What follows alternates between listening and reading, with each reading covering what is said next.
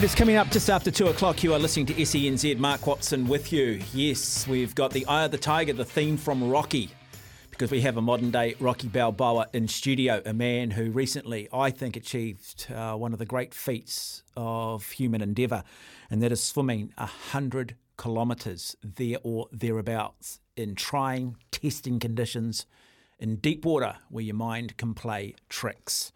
I have been lucky enough through my own sports career to have done some pretty tough things mentally, having to break down some pretty tough days when you're tired. But anything I've done pales in comparison to what my guest in the studio achieved, and that is that swimming solo for 100 kilometres. His name is Jono Ridler, and he joins me in studio. Jono, good afternoon. Welcome. Good afternoon. Thanks, Mark. Good to be here. When you live something every day and you surround yourself by like-minded people, I think sometimes you lose sight of the wood through the trees. You start to think that what you do is normal, but it only requires people who are normal to make you realise that, in fact, what you do is completely nuts and, in your case, extraordinary. Are you aware of how extraordinary your achievement is? Just how few people can do what you've just done? No, I think that's one of the interesting things, especially in retrospect. You know, it's been almost coming on 4 weeks since doing it, and the further that time passes from having done this thing, the more normalised it feels to be. And immediately after it, it felt, you know, still this crazy difficult thing. But in my mind, like, it's much more normalised now. And it's hard for me to look at that from any other perspective. It's hard for me to empathise with what it might look like to somebody else, because it does just feel very normal. It's just the new normal for you. Yeah. I always say this about these things. It's not something you just wake up and do. This is a natural progression over a long period of time. And I think in an interview we did prior to it, you said that you started by doing a harbour crossing swim, which was about 2.5 kilometres, what, back in 2011, 2012, was it? Yeah, 2011. So basically 12 years on, and here you are. You've just slowly built, you've slowly continued your progression, gone from swimming the Cook Strait, Foveaux Strait, having done swims from sort of Matapuri, I think, to the Poor Knights. I mean, it's simply extraordinary. What was the moment where suddenly you thought, this is what I want to do, this is what I love doing, this is who I am? Yeah, I think there's been a few moments along the journey as well, like that first swim that I did, that 2.8k across Auckland's harbour, swimming from Bayswater to the Viaduct. That there was a moment at the end of that when, you know, I just felt this elation on finishing it. And then I remember, you know, 5 or so years later doing my first marathon swim, a 10-kilometre distance from Glendowie Boat Club around the corner to St Heliers as the final landing point.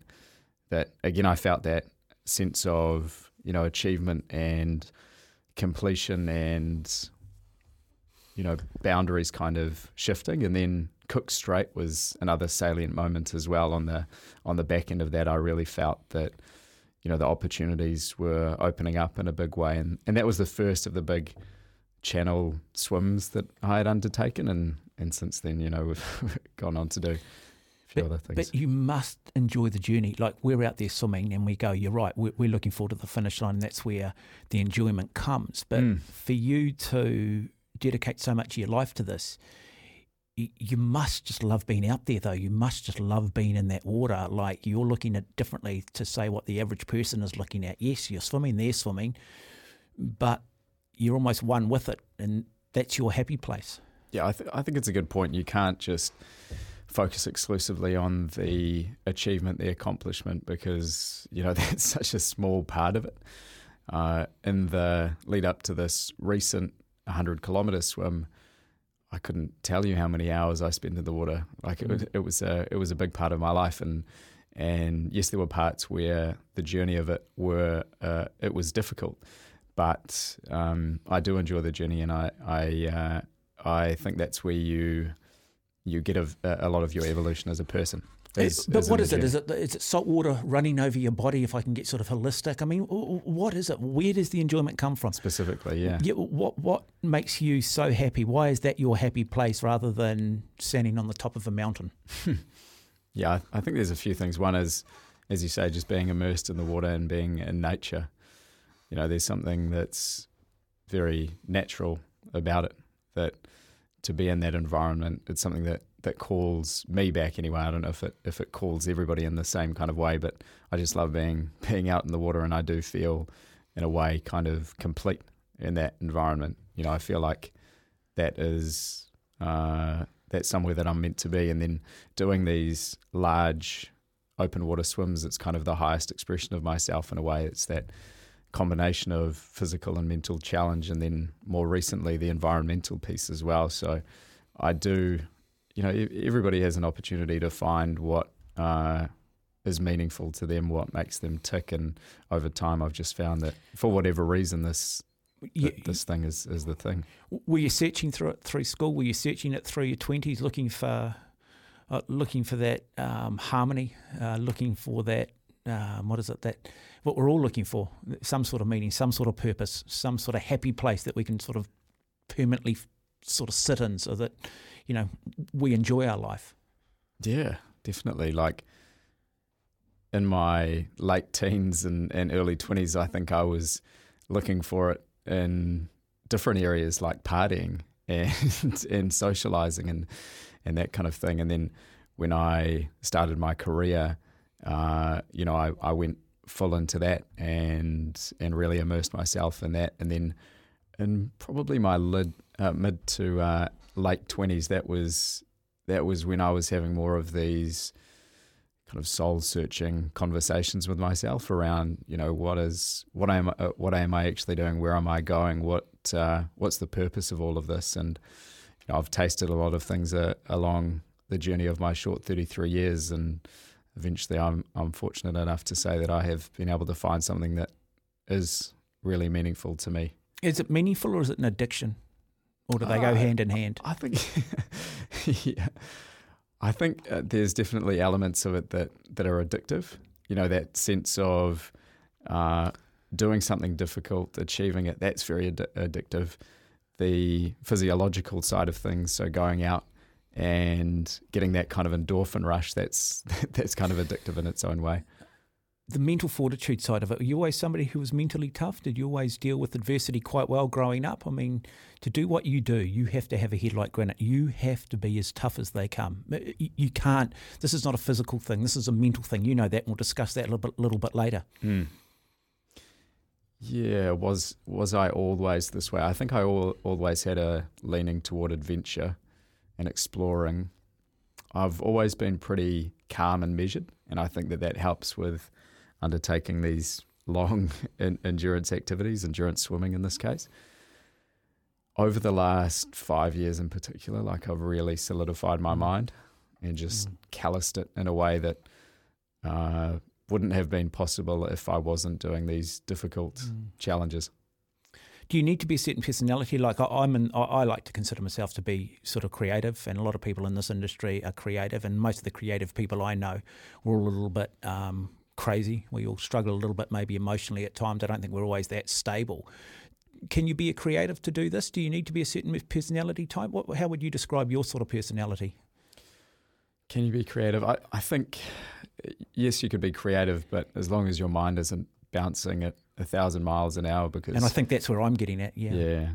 If a large part of it is keeping your mind in check and not letting your mind derail you during the course of these things. Like, the physical side is one thing, but if you do let your mind spiral, and, you know, creative types, I guess, have a more of a reputation for bouncing around in their head a little bit, and that's not really how my mind is. This is a very individual sport, you know, particularly swimming. You can't hold a conversation underwater. You don't always have,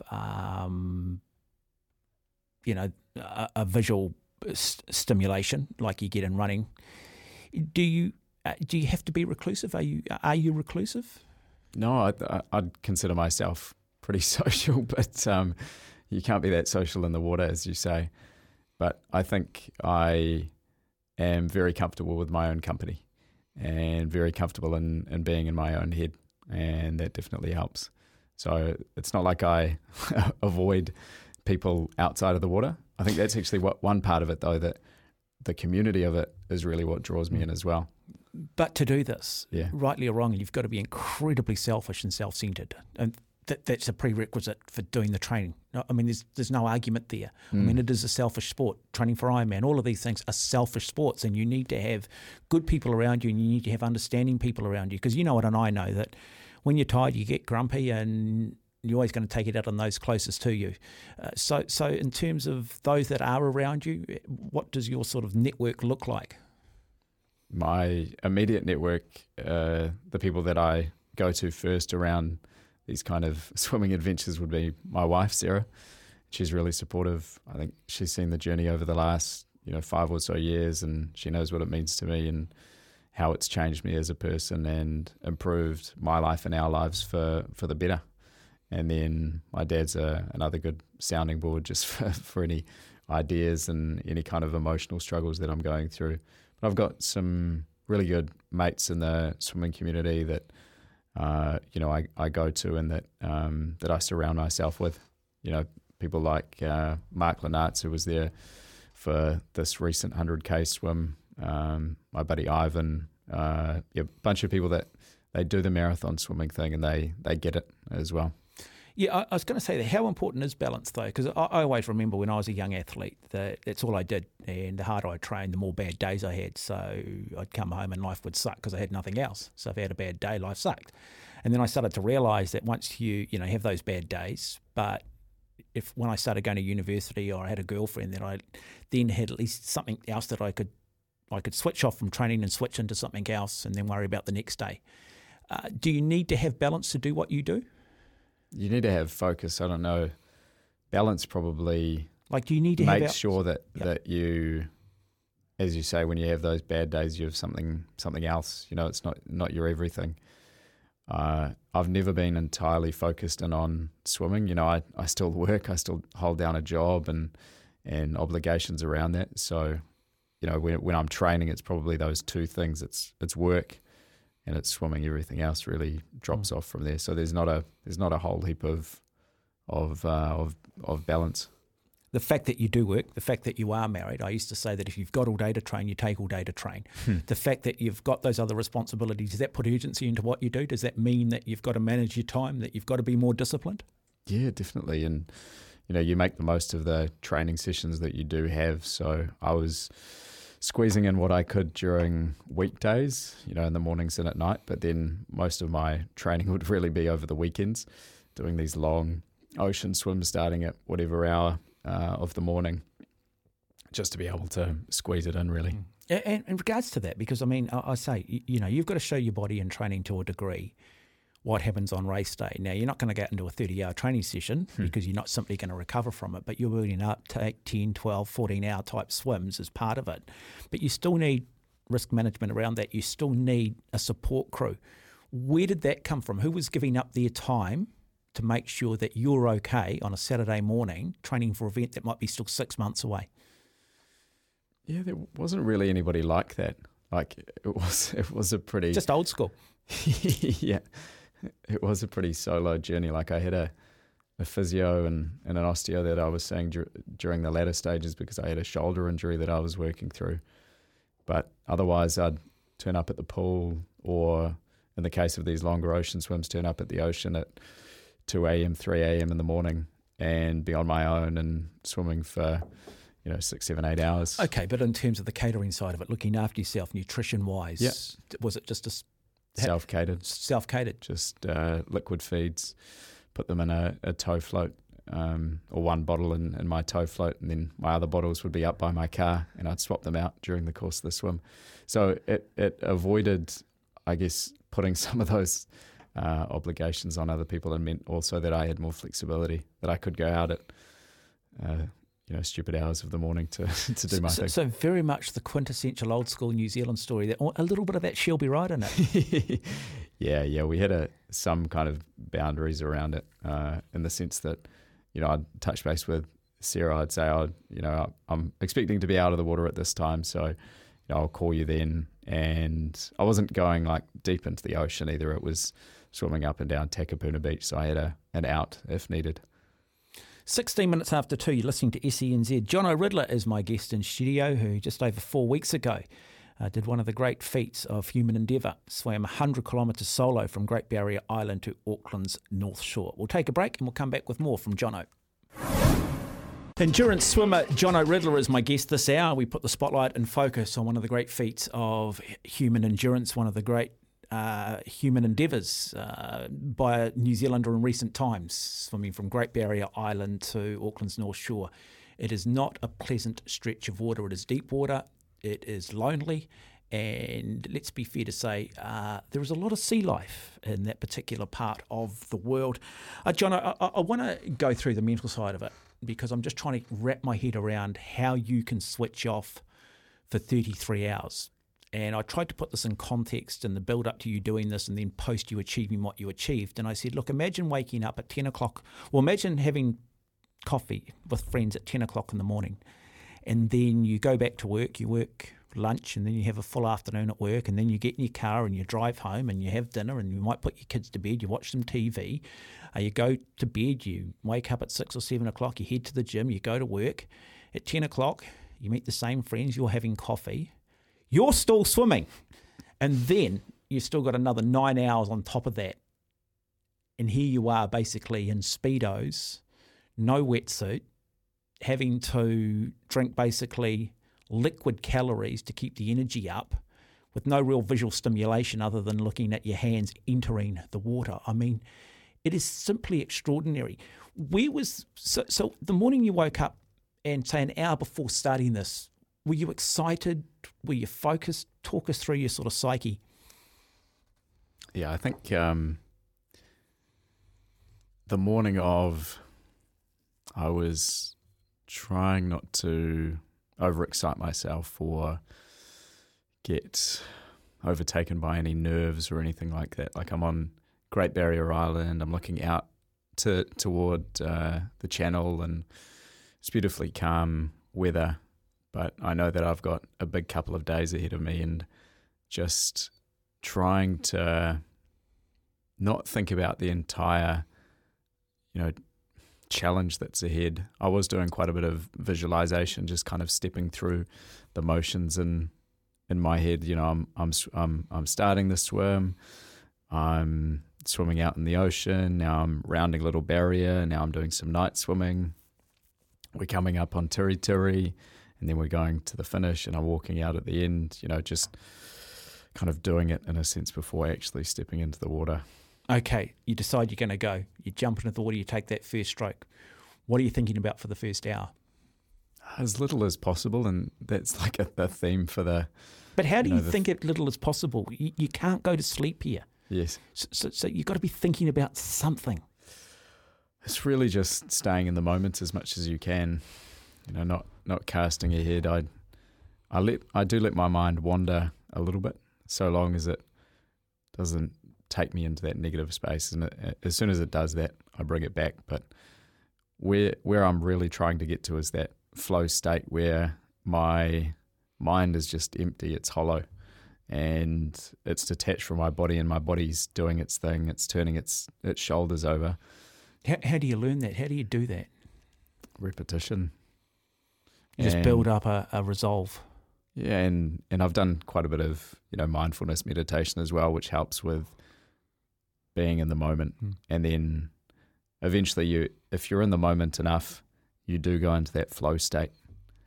And what was the nutritional strategy from the start? Eating every half an hour, 45 minutes, every hour?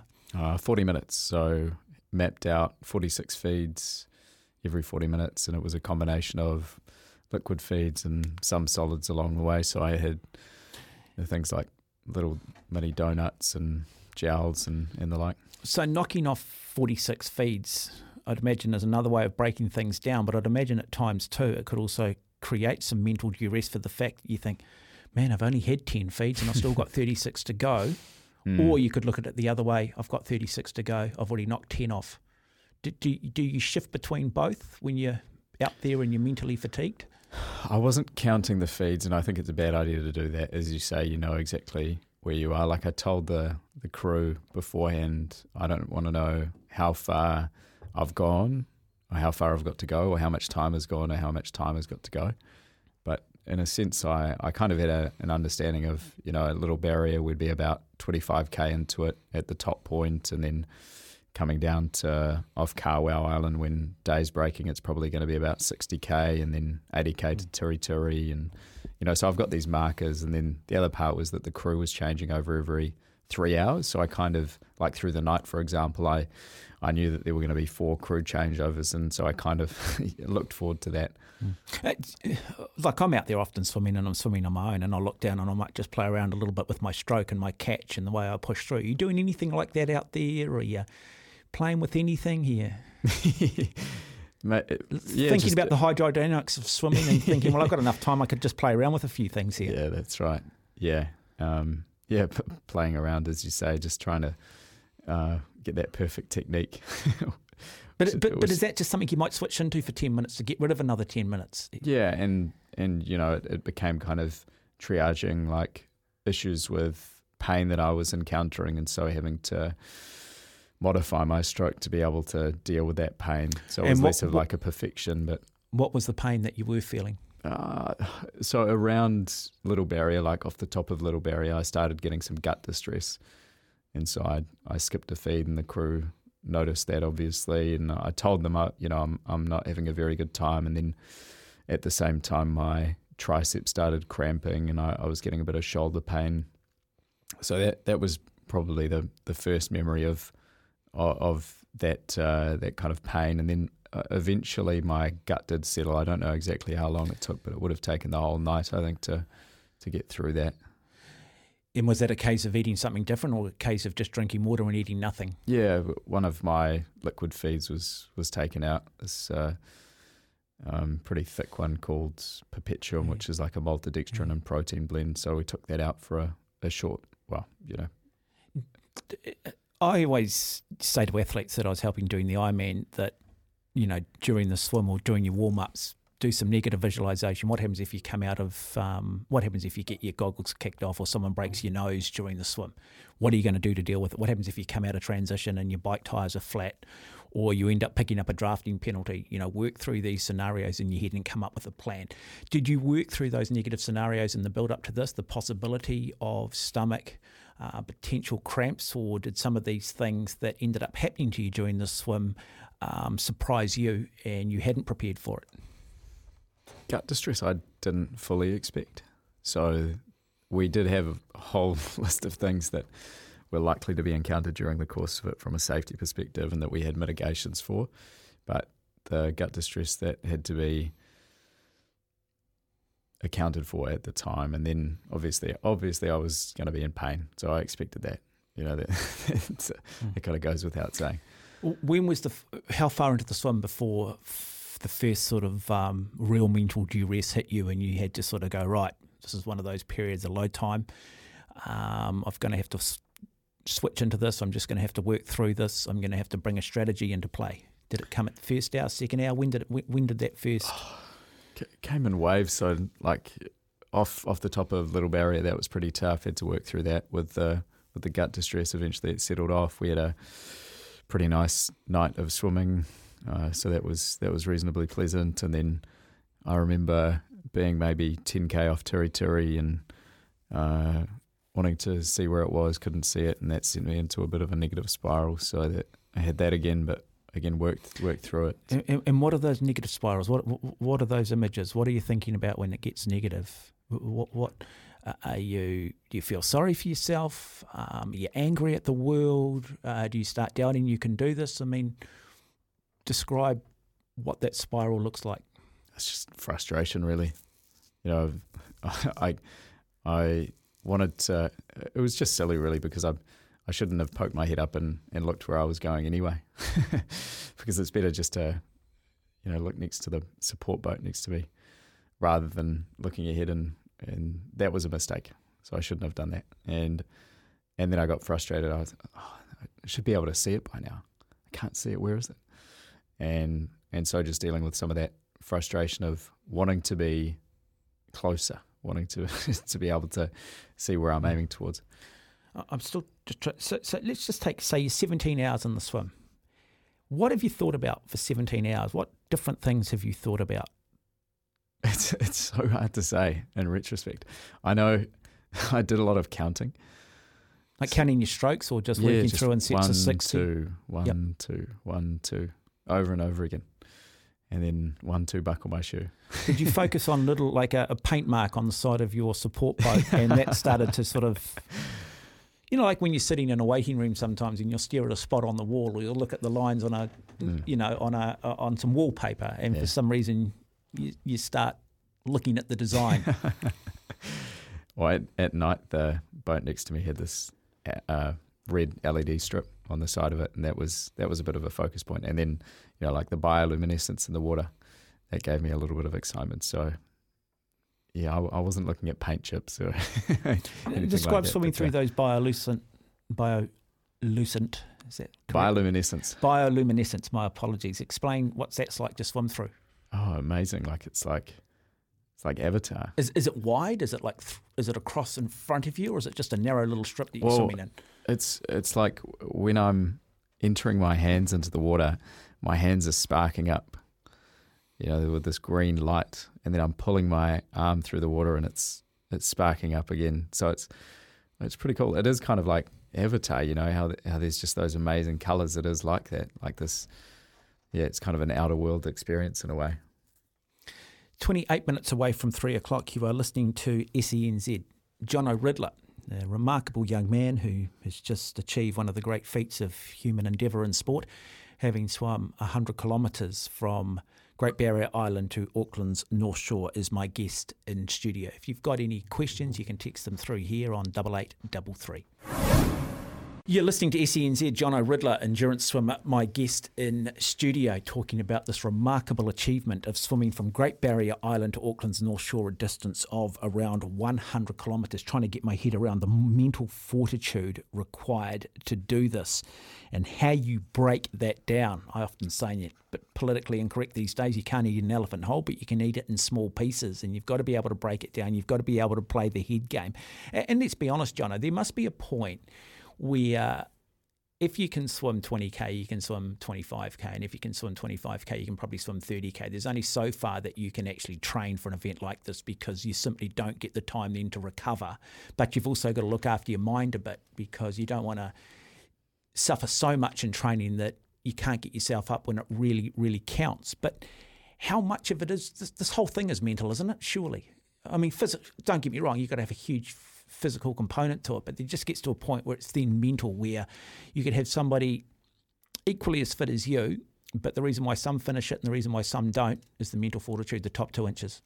Yeah, it's completely physical and completely mental at the same time, but your body will get you started and then your mind will finish it, you know. So what I've seen with some other good swimmers is that they reach that, what they think to be their breaking point, and it's not actually their breaking point, and it's because their mind isn't able to push through that pain and that difficulty. And as long as you can understand that. When did that breakthrough for you come, though? When did you come to that realisation that, in fact, you can go beyond those? Because I'd imagine at some point you would have had some swims early on when you were learning this and when you're slowly progressing, and it is a natural progression over time. When did you – is there a particular swim that you sort of suddenly thought, you know what, there is a barrier and I went through it today? Yeah, I've had a lot of like difficult swims and encounters with you know, having to push through that barrier. And one of them I remember was my first 10k swim. I probably got about 7k through, and you know, almost was like half crawling to the finish line, but eventually made it. But I think something that comes to mind was is like a quote by David Goggins. I don't know if you know David Goggins, but he says, when you think you're done, you're only 40% done. And so I've always had that in the back of my mind, is when you feel like you're at your limit, you're not really at your limit. You've got a long way to go. You're talking about Tiri there and going through the night and the sore stomach. And I'd imagine, based on the experience you've had, did you always believe that you were going to come right at some point?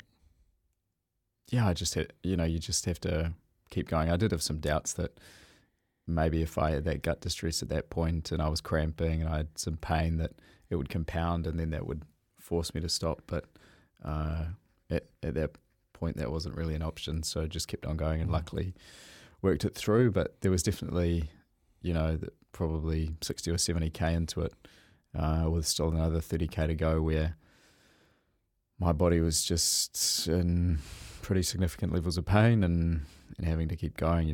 My legs were shaking so much from that pain. I thought it was hypothermia, but my legs were in a really bad way and my arms. And what was that due to? Was that just cramp? I had a massage a couple of days before the swim and got worked over, and then I think it, I got found out during the course of the swim, so that was a learning. Yeah, because there is a thing I think they measure called creatine kinase, which is the breaking down of muscle. Yes. And you have blood tests afterwards, and that, I understand, was fairly high? Yeah, it was very high, yeah. Mm. A normal person would have levels of about 200, and I had levels of 7,500 of that marker. They said it's only a problem if you get up to about 10,000, but definitely an indication of my muscle breaking down pretty heavily, and I was diagnosed with a mild case of rhabdomyolysis, which is where your muscles break down and release a toxic protein through your kidneys. Now, you're clearly swimming in salt water. You are going to take mouthfuls of salt water at times, particularly if you hit the wrong swell and suddenly you breathe into your right and you breathe and suddenly you're just timing, you get the white water. How much salt water did you swallow, and what are the dangers of swallowing too much? Yeah, I swallowed a lot.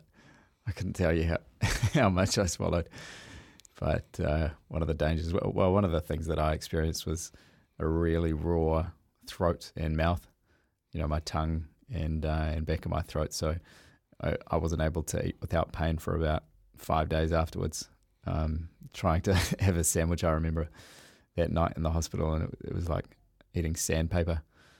So I was on the yogurt diet, on the liquid diet for a wee while. So that's one of the things, and then I guess my body's probably more used to it than some others as well, taking on all of that salt water. At what hour, at what threshold did the real mental fortitude kick in, physically and mentally? They often talk in the marathon, 20 miles of hope, 6 miles of truth. I've seen guys leading the marathon at 31 kilometres, sitting in the gutter at 35. 180 kilometres for Ironman. I've seen guys leading at 130 kilometres and dancing with Mickey and Donald in Disneyland at 150. It can all change very quickly. There's a certain point where things become exponential. What was that marker for you? I think it was coming out of Tiritiri Passage, just past Tiritiri Matangi on my left, and I've got the peninsula on my right, and coming in close-ish now to the likes of Long Bay and some of the recognisable landforms, and I'm in a lot of pain, and the weather's really coming up. Like, we've got big 2-metre swells and 25-knot winds, and just the combination of those things, sleep deprivation, exhaustion, and that was a tough period. It was probably the last 5 or 6 hours of the swim. How did you deal with it? Was it just a little bit of encouragement from people in that support boat? Were you looking for some encouragement at that point? How did you cope with it? How did you deal with it? I think at that point I did rely on my crew pretty heavily. They gave me some good words. Some we had some straightforward conversations, and because I was getting a little bit short and not in the best headspace, they picked up on that. Had you ever been in that place before? On anything you'd done, had you been in that place before? Not with that level of pain, and then the hallucinations later, and that kind of thing. Like, what were you hallucinating? I saw on the support boat next to me, I saw a snowman, and okay, so I'm right, yeah, and solar panels and picture frames on the water surface, and then tiles on the water below me when I put my head underwater, So yeah, some interesting stuff, and I've never hallucinated before. So that yeah. Well, no one's ever swum this before either, so it's not like there's someone out there that can take the guesswork out. I mean, Philip Rush, long time ago, did the triple crossing of the English Channel, which was remarkable in the water for 28 hours or so. But again, different conditions to what you've experienced. No one in more recent times is there to say, hey, look, these are some of the things that you need to be aware of. I mean, you're writing this book as you're going. I did a lot of research, I guess, in the lead up, watching ultramarathon running videos. And they would talk about those kind of things, like the hallucinations that they were experiencing. So I kind of knew that it would be a thing and that I might encounter it during the course of it. But yeah, it's a small handful of people that have kind of done a swim of this duration, of that distance. You're listening to SENZ, Jono Ridler, endurance swimmer, my guest in studio. We'll take our final break. We'll come back with more. 7 minutes away from 3, you're listening to SENZ, Jono Ridler, endurance swimmer, my guest in studio. So, Jono, you've got to a certain point in the swim where you're now asking for people in your support crew to give you that little bit of a pick-up, to try and help you break this down, to try and encourage you to keep pushing through what very few people in history probably have experienced. And then at some point the decision is made that enough is enough, that we've got to be careful now that, Jono, you're starting to hallucinate, you've got cramps, there is a genuine safety issue here. And like I say, it's not, the onset's been there for a while. Was that one of relief, or was that one of disappointment, or was that just complete respect for your support crew and that was always the plan? Yeah, I did trust the support crew to be able to make the right decision, and it was a safety call ultimately. The waves were coming up pretty sharply at that point, and one of the main concerns was actually that the inflatable that they were on would crash onto me. But they couldn't give me too much space by the same token, because if something happened to me, then they needed to be able to react sharply. It was dark, so just keeping the right distance was getting really difficult for them. And then the next landing point after Campbell's Bay, where we eventually finished, was Caster Bay. And between that stretch of land, there's some cliffs basically, but there's no real safe landing spot. So on that basis, I think it was the right decision, and it was respect and relief more than anything else. And I said to the crew, I don't remember this, but I said, they said, Jono, are you okay with this? And I said, I don't want to die tonight. And then we swam in off the back of that. Mm. And so when you get an understanding that what they tell you, you've got 10 or 15 minutes left of swimming, and does the excitement then kick in, or does that 15 minutes feel longer than the last 30-odd hours? Yeah. I mean, it was at that point, it was swimming directly into the beach. So we probably had, 300 metres or so, and I can't tell you how long that took or not, but it didn't. At that point, I think it switched from, because I was in quite a bit of pain and just really trying to fight the conditions, fight the tide, because it was an ebb tide at that stage, that there was some relief about, being able to head in, and I think the time passed pretty quickly from there. Yeah, and for these to officially count, you've got to be able to get up on 2 feet, you've got to be able to walk yourself up onto a beach over a certain distance, and you've got to be able to do that unaided. And were you confident you could do that? Did you get cramp when you stood up? Yeah, my legs were in all kinds of pain, and they were just all over the place after not using them for 33 hours. And, I was a bit dazed and and confused, and... But you're just in a machine mode, really. Mm. Okay, someone just wanting to know, did you see any sea life? No, did you see any sharks? There was no recognisable marine life for the duration of the swim. Okay, and just talk a little bit about Live Ocean, which was one of those, which is an organisation set up by our Two Americas Cup sailors, and primarily what is the focus?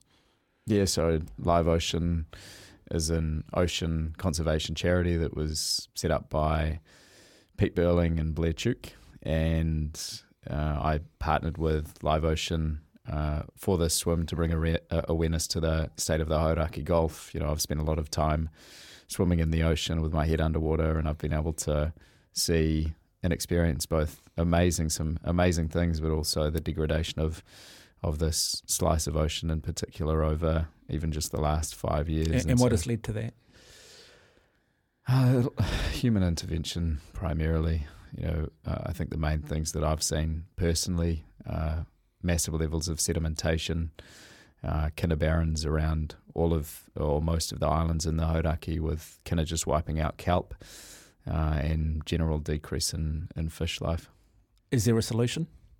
Yeah, it's to deliver the Revitalising the Gulf plan. That's the main call to action off the back of this. And what is that plan? It involves a combination of different things, but the things I'm excited about: increased marine protection and limiting things like bottom trawling and scallop dredging pretty heavily. And where do people find out more information about Live Ocean? You can go to, I think it's liveocean.com, and read all about it.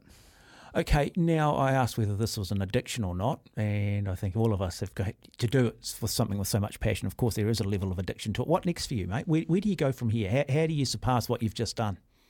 I think I came pretty close to my limits on that night, but there's still more exploring to do. So no doubt there will be something else.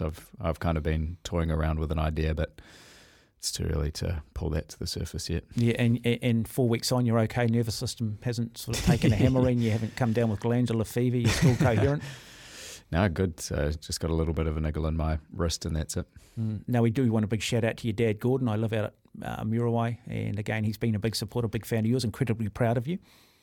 Yeah, no, he's been massive, and I was using his ice bath and sauna pretty heavily in the lead up as well for some temperature resilience. Well, Jono, it's been an absolute. We could probably spend another hour on this, but we are just now starting to run out of time, mate. Look, absolutely incredible achievement, mate. And again, I just can't comprehend the mental fortitude required to do it. And mate, congratulations. And you know that where people should be inspired is the fact you look at you, mate. You just look like the average guy on the street. Yeah. It just shows what can be done. I kind of feel pretty normal as well. So yeah, thanks for having me. Thanks for chatting. And look, if anybody wants to find anything more out about Live Ocean or myself, just look us up on Instagram, and it's the best place to follow along. Jono Ridler, our guest this hour here on SENZ.